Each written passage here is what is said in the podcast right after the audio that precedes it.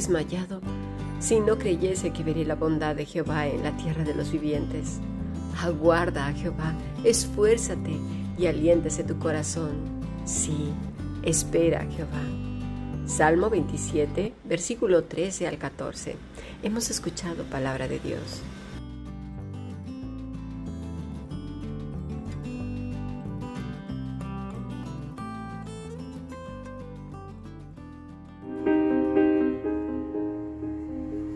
La Fundación Bíblica te invita a participar tanto de esta aula internacional hoy apegados a él, como a sus cursos online en mol.fundacionbiblica.com.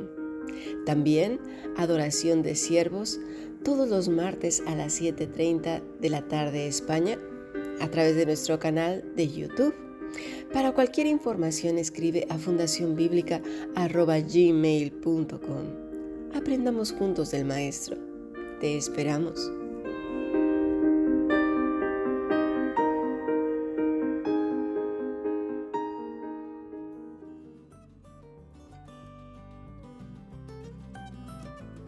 Bueno, estamos a lunes, iniciando precisamente un tema difícil para la humanidad, la espera, ya que no es una de nuestras virtudes, sobre todo con aquellas cosas que consideramos importantes, urgentes y que sin duda pensamos marcarán nuestro camino para siempre. En las escrituras tenemos cantidad de vidas, personas que no supieron esperar y hasta hoy se sufren las consecuencias. El primero que no supo esperar, ¿sabes quién fue? Adán. Él estaba obligado a escuchar a Dios antes que a los hombres, antes que cualquier cosa. Al decir escuchar, entiéndase, es obedecer. Adán no quiso esperar a ver cómo Dios iba a resolver el asunto con Eva y la serpiente. Directamente obedeció la voz de su mujer. Sin duda una mujer insensata y rebelde ya había caído. ¿Y qué decir de Abraham? Atendió a la impaciencia de su mujer, un problema que iba a traer muchos dolores de cabeza y por años y años. ¿Y qué decir de las hijas de Lot? Ay, pero ¿qué vamos a hacer sin descendencia? dijeron ellas. Bueno, a tomar sus propias decisiones. Y las consecuencias, pues bueno, es un suma y sigue. ¿Y qué digamos de Saúl y de tantos más? Nuestra impaciencia se vuelve en nuestra contra, ¿a que sí? Se convierte en el lazo que nos lleva al error, lágrimas, muchas y muchas consecuencias y dolores de cabeza. Nos hemos acostumbrado tanto a no esperar que creemos que eso es imposible, que esa es una virtud de unos cuantos. Pero si fuera así, Dios no hubiera dicho esto. ¿Cómo iba a pedir algo que era imposible para un ser humano? ¿Nos estamos dando cuenta? Mira, ¿recuerdas cuando eras niño o niña? Cuando ibas con tus padres y había que esperar para llegar a un determinado lugar. Habría que esperar sí o sí. ¿Y qué me dices esperar para el Día de Reyes? Tenemos que esperar un año o para Navidad o para el cumpleaños y la fiesta de cumpleaños. Esperar para comer el postre, esperar para que llegue la hora del recreo o descanso en la escuela, esperar para ir a pasear, esperar tu turno en cualquier cosa. Olvidamos que hemos sido enseñados a esperar y que lo tuvimos que hacer porque si no, pues seríamos unos inadaptados, ¿no? Ahora Tienes que esperar que el semáforo cambie de luz, ya sea para avanzar o para cruzar la calle, si no ya sabes lo que pasa. Tienes que esperar tu turno en la fila del banco, en la fila del pan, en la de la carnicería o de cualquier oficina a la que vayamos a que nos atiendan. Si no, pues te echan de ahí o simplemente no te atienden. ¿Y qué me dices cuando esperas una resolución del gobierno? Tienes que esperar. No te vas a poner a romper puertas y ventanas. Y cuando vas a la peluquería o a la barbería, tienes que esperar tu turno. Y cuando esperas un vuelo o un autobús, no te vas a poner como loca, como loco. Sabemos esperar, claro que sabemos. Pero, ¿sabes una cosa? En aquellas situaciones en el que el brazo lo consideramos fuerte, que la sartén la tenemos por el mango, es ahí donde debería de surgir el hombre y la mujer que se dejan guiar por el Espíritu Santo. Y también es ahí donde nos justificamos y decimos, es que yo no sé esperar. Pero eso ya hemos visto que es una mentira. Sí sabemos esperar, Lo que pasa es que en ese instante nos sentimos con la fuerza para tomar nosotros mismos la solución. Vamos a tomar un ejemplo y tomemos al rey David. Él estaba en una situación realmente grave, aún no era rey, ya había sido ungido. Pero Saúl quería acabar con su vida, tenía muchos celos y mucha envidia. Las consecuencias, obviamente, de su desesperación y de la fuerza de su brazo, pues fueron los que los llevaron a cosas aún peores, a los celos, las envidias y los deseos de matar. ¿A quién? Pues a David. Ahora bien, cuando no hay un arrepentimiento, no hay una, un tiempo de reflexión en lo que estamos haciendo, sino que vivimos de manera alocada, pues vamos cometiendo atropello tras atropello y se van uniendo más y más problemas llamados pecados. Y, luego esto nos lleva a una situación en la que nos vemos como víctimas, no, como que nos trae una ceguera en la que no podemos ver que nosotros somos la ocasión de nuestro propio tropiezo. En el primer libro de Samuel capítulo 22, desde el primer versículo encontramos a David llevando a su familia a un lugar seguro. ¿Por qué? Pues porque ya estamos viendo que Saúl lo estaba persiguiendo para matarlo. Veamos qué es lo que nos cuenta. Comencemos desde el versículo 1. Yéndose luego David de ahí huyó a la cueva de Adulam, y cuando sus hermanos y toda la casa de su padre lo supieron, vinieron allí a él, y se juntaron con él todos los afligidos y todo el que estaba endeudado, y todos los que se hallaban en amargura de espíritu, y fue hecho jefe de ellos.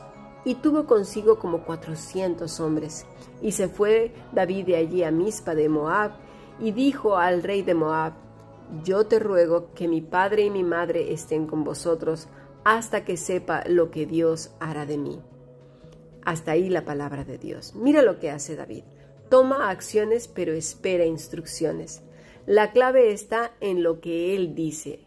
¿Cuál, ¿Qué es lo que él dice? Hasta que sepa lo que Dios hará de mí. No dice lo que Dios me diga, no diga lo que Dios me muestre, no dice lo que Dios me hable. Dice claramente lo que Dios hará de mí.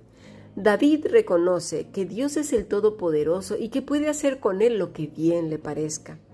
Reconoce también que está al servicio del Rey de los cielos, que él, David, es siervo, no el Rey sobre Dios, y no es el que manda, ni se merece todas las cosas pero al mismo tiempo en estas palabras asume que Dios tiene su vida en sus manos y también su cuidado. Él ya lo había visto montones de veces, así que espera en el Señor. Ahora veamos el contraste de los perversos, de los que ponen tropezadero, que contienden y buscan la ruina de los siervos de Dios. El sacerdote Ahimelech había ayudado a David. Saúl se entera y la rabia le inundó. Su corazón no esperaba en Dios, él simplemente tomaba decisiones a lo loco según su rebelde corazón. ¿Y qué hizo? Pues vamos a leerlo en el versículo 11. Y el rey envió por el sacerdote Ahimelech, hijo de Agitob, y por toda la casa de su padre, los sacerdotes que estaban en Nob, y todos vinieron al rey. Y Saúl dijo, Oye ahora, hijo de Agitob. Y dijo, Heme aquí, señor mío. Y le dijo Saúl, ¿Por qué habéis conspirado contra mí tú y el hijo de Isaí, cuando le diste pan y espada y consultaste por él a Dios, para que se levantase contra mí y me echase como lo hace hoy día? O sea, estaba levantando falsos, ¿os fijáis? Cuando nos queremos salir con la nuestra, nos encanta exagerar las cosas y aumentar y, retorcer la verdad, pero que suene así, pues muy bonito, muy santo, eh, muy religioso. Versículo 14. Entonces Ahimelech respondió al rey y dijo, ¿Y quién entre todos tus siervos es tan fiel como David, yerno también del rey, que sirve a tus órdenes y es ilustre en tu casa? He comenzado yo desde hoy a consultar por él a Dios, lejos sea de mí. No culpe el rey de cosa alguna a su siervo ni a toda la casa de mi padre, porque tu siervo ninguna cosa sabe de este asunto, grande ni pequeña. Y el rey dijo, sin duda morirás, Ahimelech, tú y toda la casa de tu padre. Entonces dijo el rey a la gente de su guardia que estaba alrededor de él, Volveos y matad a los sacerdotes de Jehová, porque también la mano de ellos está con David. Pues sabiendo ellos que huía, no me, me, lo encubrieron, pero los siervos del rey no quisieron extender sus manos para matar a los sacerdotes de Jehová.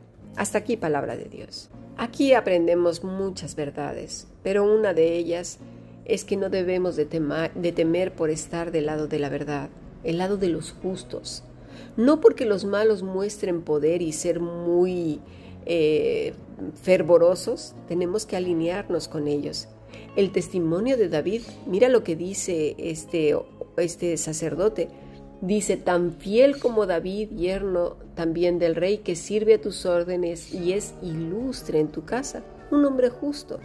David tenía un testimonio intachable. Los hombres veían el fruto de su vida. Sabían que Dios estaba con él.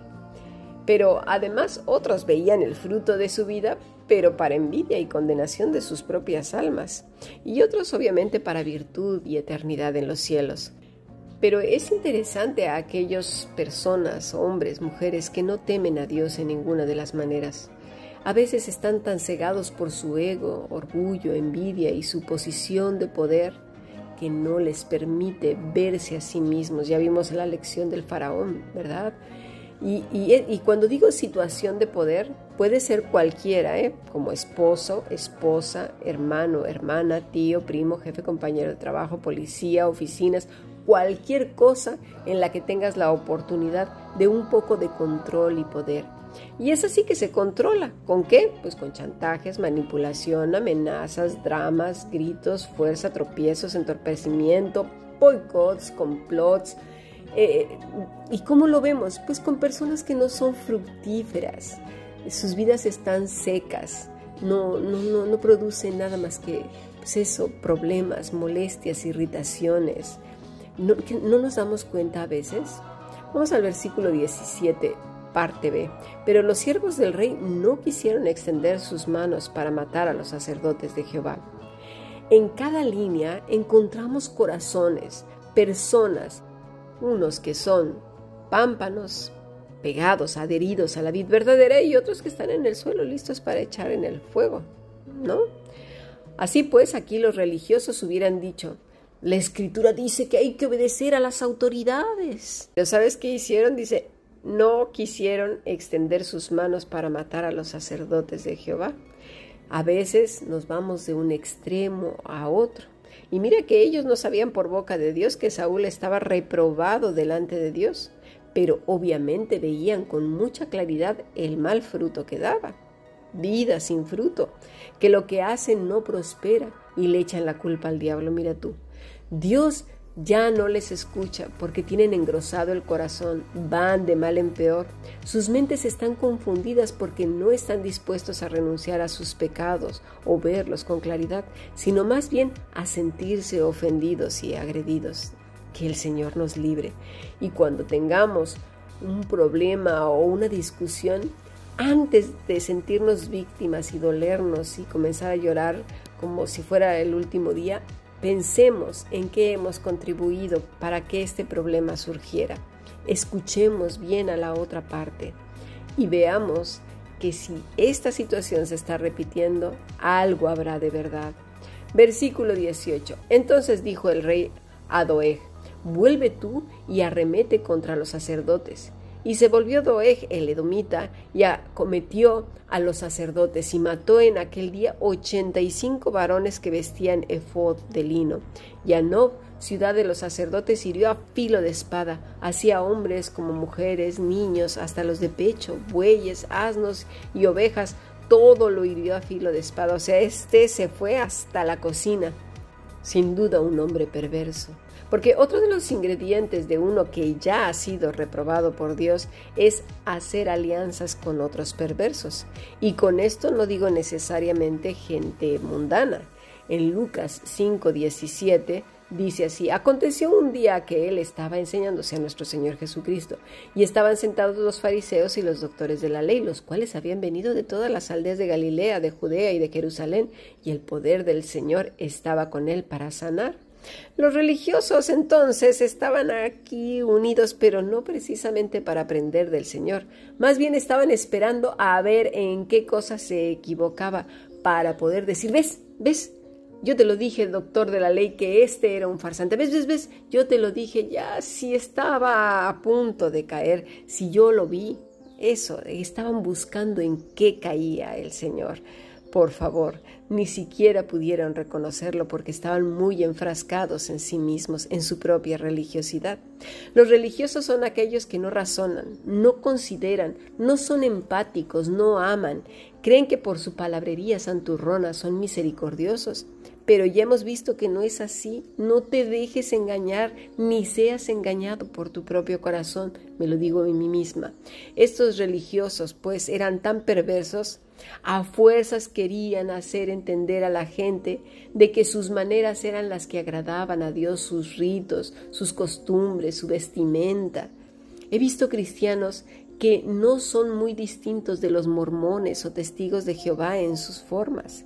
De hecho, me parece que no hay gran diferencia. Esas caras lavadas, ojerosas, rancias, vestidos largos, anchos, de colores tristes, faldas cuya cintura es justo debajo de los pechos para que ni siquiera la cintura se note, pelos crespos y mal peinados, cero arreglo personal, porque es pecado. Y los hombres, pues igual, un, testigo, un mormón, uno de estos cristianos religiosos, no hay ninguna diferencia. Y lo digo porque yo fui mormona cuando era niña y no bebíamos ninguna bebida con cafeína, incluyendo la Coca-Cola. Era pecado. Pero déjame decirte que si alguien estaba actualizado de todas las cosas que sucedían en Jerusalén, era el Señor. No había televisión, pero estaba muy actualizado y eso ya lo vimos cuando comenzó el estudio del Evangelio de Lucas. Si no lo has escuchado, escúchalo. Él estaba al corriente de todo lo que estaba sucediendo en Jerusalén. Así que esas personas que informarse y ver cómo está el mundo les es pecado, pues eh, no sé de dónde lo sacaron o qué Biblia están leyendo, porque la, la palabra de Dios, esa no es, a saber quién la escribió.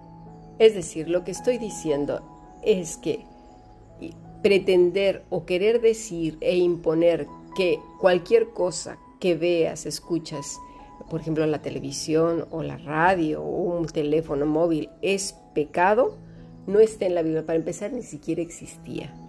Así pues, seamos cuidadosos y no intentemos imponer a los demás cargas que nosotros no somos ni capaces de soportar ni tolerar.